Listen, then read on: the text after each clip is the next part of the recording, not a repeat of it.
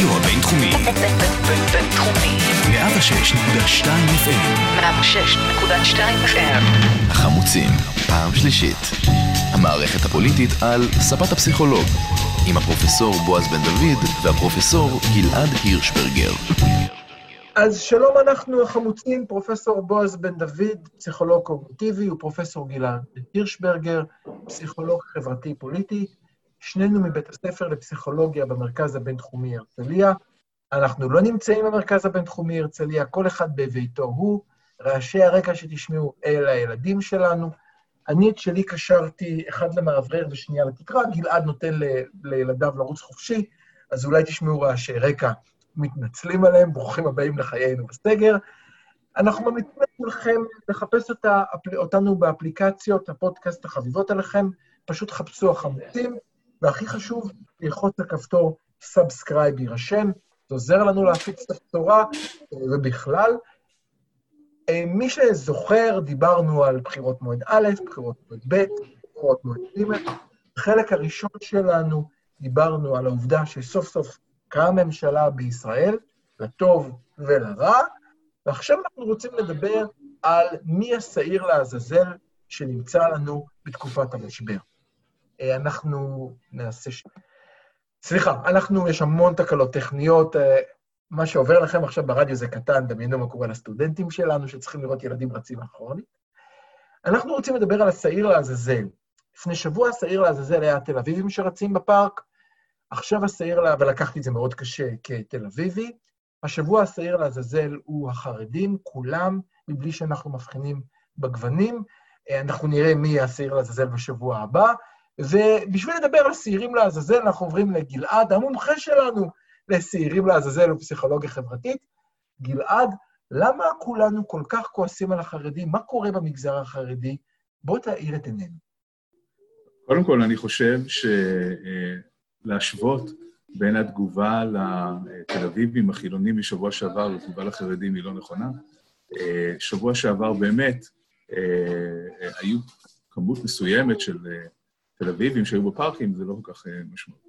מה שקורה אצל החרדים... אני, אני, אני לא מסכים איתך. אתה רוצה שנתווכח עכשיו או אחר כך? לא, לא, זה לא, זה לא כל כך חשוב. מה שמעניין בסיפור הזה, זה שמצד אחד, אם מסתכלים על הנתונים האובייקטיביים, אז מה שאנחנו רואים זה שיש אחד מתוך שלושה חרדים בבני ברק, הוא חיובי לקורונה, זאת אומרת שרמת ההדבקה שם היא מבהילה ממש. אבל עזוב אותך מזה, הנתונים, בוא ניקח נתונים מבתי החולים, חדרי המיון. בסדר, אוקיי. זה מובן, העיקרון מובן. העיקרון מובן ש...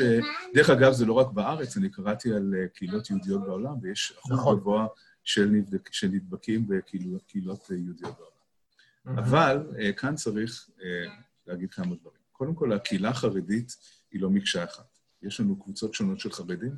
חלק גדול מאוד מהחרדים כן משתפים פעולה. חלק גדול מאוד מהחרדים כן פועלים לפי ההנחיות.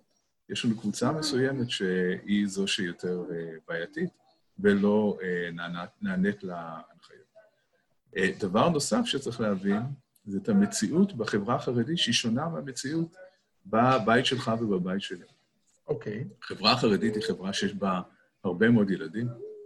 זאת חברה שחיים בדירות מאוד צפופות. סדר היום הרגיל הוא שהילדים מתפזרים לכל המסגרות השונות, והבעל הולך לישיבה, ובסך הכל לא מאוד uh, צפוף. כרגע רמת הצפיפות היא גבוהה מאוד. כולם בבית, uh, בלי אלקטרוניקה, אין שם מסכים, אין שם מחשבים, אין שם אינטרנט. להעסיק uh, כמות גדולה של ילדים בתוך uh, סיטואציה כזאת, זה כמובן אתגר שהוא מאוד מאוד uh, קשה. אבל מעבר לכך, ואני לא מתרץ את ההתנהגות שלהם, שיהיה ברור, אני לא נותן איזושהי לגיטימציה. אני מתאפק פה, אני יושב פה ומתאפק. מעבר לכך, מעבר לכך יש פסיכולוגיה. והפסיכולוגיה היא שכאשר אנשים נמצאים, כל בני, כל בני אדם, כאשר הם נמצאים במצב של איום, במצב של חרדה, מה הם עושים בו אז? מאחר ובהקלטות הקודמות שנכשלו לנו כבר הייתה בחינה, ונכשלתי בה פעמיים, בפעם השלישית, כמו בבחירות, אני חושב שאני אצליח, והתשובה של גלעד תהיה שבמצב חרדה אנחנו רוצים להרגיש קרובים לאחר המשמעותי לנו. לא רק לאחר, אפילו, אפילו במועד ג' התשובה שלך היא חלקית. יאללה!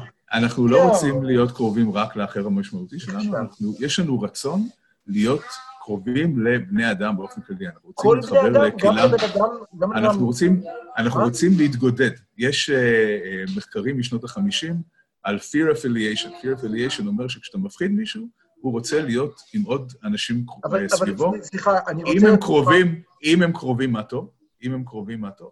אבל אוקיי. אפילו התגודדות של קהילה אה, יוצרת את תחושת הביטחון. זאת אומרת שאפילו אם אתה... אני לא רוצה אם אתה להתמודד עם מי שדומה לי לפחות, לפחות כאילו עם... הם צריכים להיות מאותה קבוצה. אתה לא תרצה אני לא להתמודד עם אתמודד עם אנשים... חרדי או עם ה- זה, אני אתמודד עם נכון, מי שאתה. דומה. אתה תרצה להיות עם אנשים מאותה קבוצה, אבל הם לאו דווקא צריכים להיות קרובים אליך רגשית. אוקיי. אצל החרדים יש פן נוסף לעניין הזה.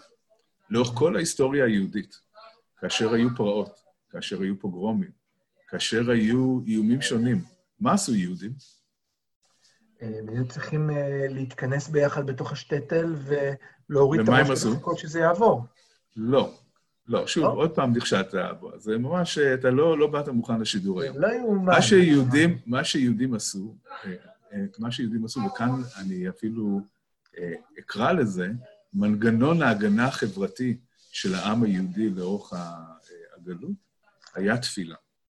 זאת אומרת, יהודים אמרו, כשבאים לפגוע בנו, אנחנו לא נקים כיתת כוננות, אנחנו לא נשים מגדל עם שומר, אנחנו לא ננסה למנוע באופן פיזי מאחר לפגוע בנו, אנחנו שמים מבטחנו באל, אנחנו מתפללים, כן?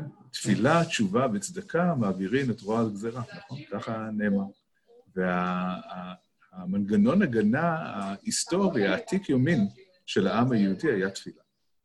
במקרה הספציפי הזה של הקורונה, התרופה היא מסוכנת, התרופה הזאת מסוכנת, התשובה הזאת היא מסוכנת. התגודדות ותפילה היא בדיוק מה שיכול להפיץ את המחלה. בדיוק, בדיוק אבל מה שעושה את לצפות- המחלה. כן. לצפות מקהילה שיש לה היסטוריה עתיקת יומין, ויש לה. מסורת עתיקת יומין. לשנות באחת את כל דרכי ההתנהלות שלה אל מול איום חדש שהוא שונה מהאיומים הקודמים שהיא נתקלה בו, זה לא דבר פשוט, כן? וכמובן שחלק מהכשל של כל החברה הישראלית בטיפול ב- בסיפור החדש הזה, בקורונה, זה גם בחוסר ה- ההבנה שיש כאן ציבורים ייחודיים שצריך לטפל בהם באופנים ייחודיים. הקשר, זה, הקשר מתחיל מזה שהחברה החרדית היא סוג של אקס-טריטוריה במדינת ישראל. אין שם משטרה, אין שם את כל השירותים השונים שמקבלים אה, אה, אזרחי ישראל הרגילים. חלק הוא באשמת החרדים, אני יודע, אני לא... אני, אני, חי- אני, אני עליהם- מתאפק. רגע, רגע. רגע, רגע, רגע.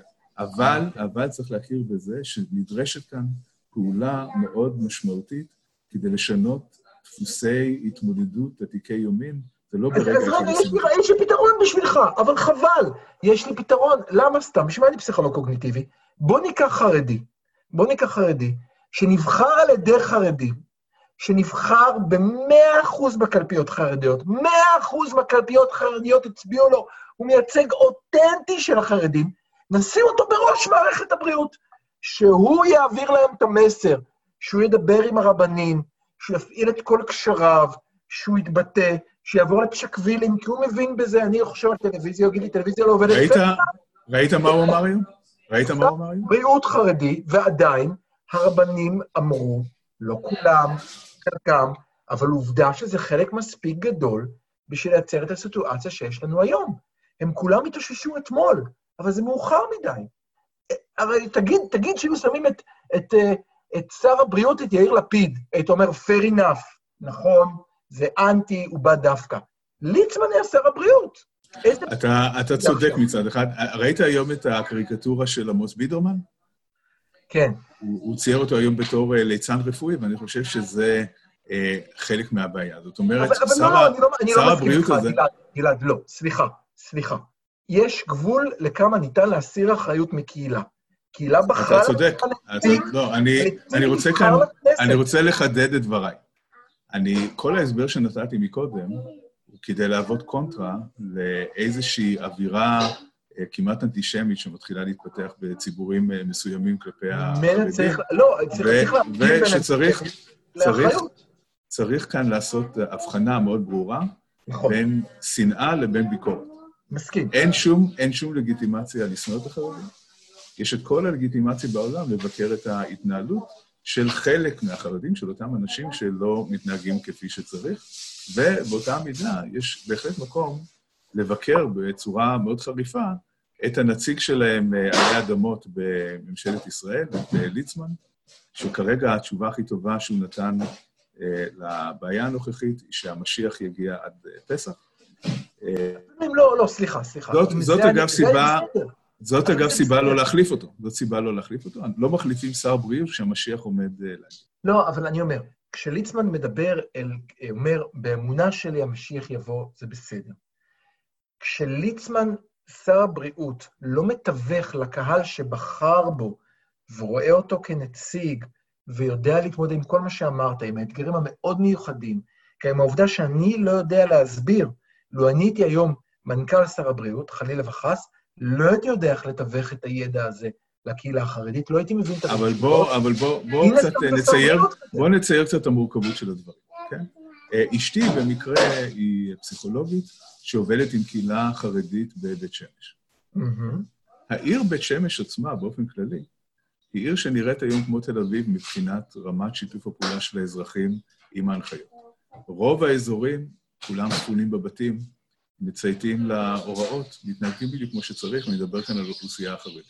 נכון. ישנן, ישנן קבוצות מסוימות בתוך הקהילה החרדית, שבאופן אידיאולוגי לא מקשיבות לגורמים הרשמיים, לא מקשיבות למדינת ישראל, לא מוכנות לקבל הנחיות ממדינת ישראל. תולדות אהרון, כן, יש כל מיני אה, אה, חצרות אה, של רבנים, ששם אה, מה שמדינת ישראל אומרת הם יעשו ההפך. וזה מקור הבעיה. מקור הבעיה הוא בחצרות האלה. וצריך לחשוב, אני לא בטוח שיש תשובה כל כך פשוטה. זאת אומרת, גם לליצמן הם לא מקשיבים. זה לא שהם יקשיבו לליצמן. צריך לחשוב על דרך אחרת, להגיע לאותם המקומות, ואתה יודע, מבחינתי, אני מצד אחד הגנתי פה על החרדים מפני uh, שנאה, אבל אני לא אגן עליהם מפני הצורך למלא אחר הוראות. זאת אומרת, מבחינתי, אם צריך לשלוח יחידת מג"ב שתכבוש את uh, רמת בית שמש ב', uh, זה לגיטימי, בשביל לבצע את המשימה. אבל לא לגיטימי לשנוא את החרדים בגלל. אני אסביר. קודם כל, אני חושב ששנאה של גוף שלם בגלל מיעוטים הוא דבר, הוא שגיאה, וכל התקופה הזאת של הקורונה מעלה את כל, ה, את כל השנאות שהיו לנו, וככה, כשאתה מנומס ותרבותי, אתה שם אותם מתחת לשולחן, כשאתה בלחץ, אני חושב שהן עולות לפני השטח. מאחר והמומחיות שלי זה לא איום אלא דווקא מה קורה לקשב במצבי איום, אז קצת האיניביציה יורדת, ואפשר לתת לדברים לצאת החוצה. ובלא ספק, אני, אני דווקא חשבתי שכפסיכולוג חברתי, תנסה לדבר קצת על כך שכשאנחנו מנסים לתאר קבוצה שהיא קבוצת חוץ לנו, שאנחנו לא מכירים אותה, אנחנו מנסים לתאר אותה לפי הפרטים הבולטים שאנחנו רואים בה, והפרטים הבולטים שאנחנו רואים בה הם בדרך כלל הקיצוניים, ולא אנשי... זה לא רק זה, אתה מדבר כאן על אפקט פרוטוטיפ, על זה שאנחנו מכירים דמויות מסוימות, ועל סמך הדמויות האלה מכלילים על שאר הקבוצה, יש כאן עוד אפקט, שזה נקרא אפקט ההומוגניות של קבוצת החוץ. כאשר אנחנו מסתכלים על קבוצות אחרות, אנחנו רואים את כולם כמקשה אחת, כקבוצה מאוד הומוגנית, כן? אה, יש מיליארד וחצי סינים, אבל כשאנחנו מסתכלים על סינים, אנחנו אומרים, הם נראים אותו הדבר, הם מתנהגים אותו הדבר, כל הסינים אותו הדבר, כמובן שזה מגוחך ומופרך מהיסוד. אנחנו. מאוד, אנחנו שונים אחד מהשני, אבל ההם, לא, לא משנה מה הם הם, הם תמיד אותו דבר. אנחנו גם לא מבינים שכשהם מסתכלים עלינו, גם הם רואים קבוצה שכולם נראים אותו הדבר. כן, האפקט הזה עובד לכל הכיוונים. אה, וגם לגבי קבוצות קטנות יותר, כמו הקהילה החרדית, זו קהילה מאוד מאוד מגוונת. יש בה קבוצות שונות, יש שם רמות שונות של אה, הזדהות עם המדינה, של ציות למדינה, אה, המציאות הזאת באופן כללי מאתגרת את האמונה החרדית. בוא, מה, מה שצריך להגיד אולי, שקורה בכל העולם, שהוא נורא מעניין, שהמדע וה, אה, והרציונליות שנמצאים תחת מתקפה כבר אה, עשורים רבים במערב. יש הרבה מאוד גורמים שונים, לא רק דתיים, שבעצם יש להם ביקורת קשה על המדע ומורדים במדע, כל אלה שמתנגדים לחיסונים, וכל, כן, יש כל מיני אידיאולוגיות מוזרות שונות. מוכרי הקורקום ו... ומטפטפי השמן. נכון. מה שנורא מעניין זה שהאנשים האלה פתאום נעלמו. אנחנו פתאום לא שומעים, אף אחד אומר, רגע, למה אתם מפתחים חיסון לקורונה? אנחנו, זה ממש מזיק, הדברים האלה לא שומעים את הדבר הזה. כולם פתאום לומדים לקרוא גרפים, כולם מקשיבים לאפידמיולוגים, כולם, עכשיו אם נעשה מבחן בציבור הרחב על מה ההבדל בין וירוס לחיידק, אז אני חושב שאחוז האנשים שידע את התשובה הנכונה, וזה שם את הדת במקום בעייתי. כי אם עד עכשיו התפיסה של מגפות, נגיד לאורך ההיסטוריה, זה שזה איזושהי גזרה שהאל מטיל על בני אדם, ושדרך תשובה אה, ותפילה אפשר אה, להפוך את רוע הגזרה, אז פתאום התשוב... העניין הזה, גם על ידי אנשים דתיים, נדחק הצידה. ברור לכולם שמה שצריך לעשות זה לפעול לפי ההיגיון המדעי. ומה שברור זה שגם הצדיקים הגמורים ביותר ידבקו בקורונה אם הם יתגודדו, והרשעים הגדולים ביותר לא, אם הם יישארו בבית. אז בעצם מה שאתה הוספת לנו כאן, זה בסוף זה גם את כל הנושא שאולי נדבר עליו יותר בשבוע הבא, כי זה הולך ומתפתח, המשבר האמוני שקורה בכל העולם, אז כמי שנמצא מהצד האחר, אפשר, אני מדבר על עצמי, אפשר קצת לצחוק על כל המרפאים במגע, שאני מנסה להבין מדוע כל האוונגליסטים שריפאו במגע לא הולכים עכשיו לבתי החולים ונוגעים בחולי הקורונה ומרפאים אותם במגע, מה קרה? אבל, אבל יש כאן משבר אמוני רחב שנמצא בהרבה קהילות. יש כאן, יש כאן עוד משהו, זה לא רק, יש כאן, אני רוצה להדגיש את הצד החיובי, יש כאן, חוץ מהמשבר האמוני, זה uh, הרגע הגדול של המדע באיזשהו מקום. זאת אומרת שהיום יש התכנסות מאוד גדולה של כלל האנושות סביב המדע. פתאום uh, ראשי ממשלה מתייעצים עם, uh, מד... עם מדענים. זה היום הגדול של המדע. כן? כולם מבינים שהתשובה לדבר הזה היא תשובה מדעית. אין שום דרך אחרת לטפל בזה, אלא דרך ההיגיון ודרך השיטה המאוד מאוד מדוקדקת של המדע. השאלה היא באמת מה יהיו ההשלכות של זה. אחר כך, האם אנשים נזכרו שמי שהגן עליהם זה מדע, או שיחשבו שהכול אה, שוב בחסדי האל ושוב ייכנסו במדענים. אנחנו נגלה את זה בהמשך. אני רק רוצה רק להגיד את המילה, מילה אחת קצרה שלי, אה, ואם נחזור לנושא החרדים. אה, אני חושב שכל מה שאמרת הוא נכון, אסור להוריד אחריות. אתה חושב שכל מה שאמרתי הוא נכון? אפשר להקליט אותך? אנחנו, אתה מוקלט, אנחנו מצוין. מוקלט, אנחנו מוקלטים. אני, אני אזכיר לך את זה בעתיד. אין שום בעיה. אבל, בלי אבל זה לא שווה, אסור להוריד אחריות ממנהיגי קהילות, אני לא, עזוב את הקיצונים, לא מדבר על הקיצונים, מדבר על כל אלה שהם המיינסטרים החרדי שהיום נזכרו להגיד אסור, אתמול נזכרו להגיד אסור. אסור להוריד מהם אחריות, מישהו מנהיג קהילה, במיוחד בקהילה כזו, ולא יצא ואמר לקהילתו, יש כאן פיקוח נפש, מי שנאבק על כך שבתי הכנסת יהיו פתוחים לפני שבועיים, וזה הרב ליצמן, השר ליצמן, מי שנאבק על כך שמקוואות יהיו פתוחות, כל האנשים האלה נושאים באחריות לקהילה שלהם ולכל החברה הישראלית. גם, גם אני מסכים איתך. סליחה, אבל עכשיו אתה התור שלי. באופן, באופן מפתיע גם אני מסכים איתך. אני רק, אני רק אומר... התור שלי, התור שלי. להטיל עליהם אחריות זו לא אנטישמיות. אנטישמיות זה להגיד כל החרדים אשמים, לראות חרדי ברחוב ולהגיד הוא מהאלה. זה כבר דוחה. אחריות... בהחלט מסכים, בהחלט מסכים. אני אוסיף ויאמר שהדרך הטובה ביותר להביא לשיתוף פעולה של אנשים הוא לא דרך חוקים ולא דרך משטרות, אלא על ידי לחץ חברתי וקהילתי. זאת אומרת שאם הגורמים המצייתים, המתונים, אלה שמבינים בקהילה החרדית מה באמת קורה ומה צריך לעשות, אם הם יפעילו לחץ על אותם גורמים שלא משתפים פעולה, זאת תהיה הדרך היעילה ביותר לעשות את זה, בלי להכניס uh, כוחות uh, משטרה וצבא ולהתחיל uh, עימותים עם הקהילה. אני, אני, אני מסכים איתך בנושא הזה, אני יכול להגיד לך שבקרב, uh, אולי מילה אחרונה, בקרב קהילת, מילה אחרונה אחרונה, בקרב קהילת הרצים, הרבה מה... שאני חבר בה, העובדה שכולם עכשיו רצים סביב הבית, נוצר גם הרבה מאוד בלחץ חברתי, אנשים שולחים אחד לשני, מה קרה לך, אסור, רצים רק, זאת אומרת, יש איזו תחושה של אחד משכנע את השני בקטע של ביוש חברתי, איך שלא תקצר לקרוא לזה, אנחנו היום מצייתים לכללים וכולנו ביחד עושים את זה, גם אם אנחנו לא בטוחים האם הם נכונים או לא.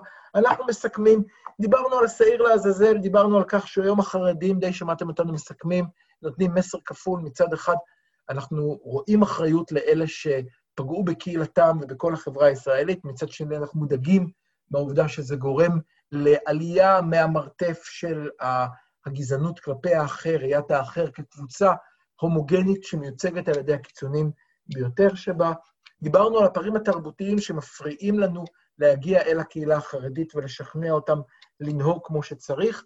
דיברנו על האתגור, אה, על האתגר שנמצא עכשיו לפני הקהילה החרדית והדתית, גם בארץ וגם בעולם, על כך שלא האמונה, אמונה חשובה, כל אחד בדרכו, אבל לא היא תציל אותנו, אלא הדרך להינצל עכשיו היא דרך המדע, ואיך נתמודד עם העובדה שהתפילה בקבוצה של עשרה בבית הכנסת, כשארון הקודש נפתח ויש את התחושה המיוחדת שיוצא ספר התורה, היא כבר לא הפתרון שלנו להתמודד, אלא אולי היא הסכנה שמובילה, כמו שאנחנו יודעים, בניו יורק, מהקהילה החרדית בניו יורק. זה לא אומר, אגב, שלא צריך להתפלל, אפשר לעשות את זה בחוץ, אפשר לעשות את זה לפי הכללים. ישנם כללים שמאפשרים גם לזה להתקיים. בהחלט, וכבר היו מקרים בהיסטוריה היהודית שבשל פיקוח נפש מצאו דרכים לעשות תפילה שתהיה תפילה כהלכתה, שלא נמצאת בתוך בתי כנסת. כולנו מכירים את המקרים האלה. אה, ואנחנו אה, נעשה קטע קטן בסוף. חכו, חזרו אלינו אחרי השיר. נריב אולי טיפה יותר, אני מקווה, כי היינו ממש נחמדים אחד לשני הפעם ברוח הקורונה, ונדבר על ערבים בקורונה. מיד חוזרים.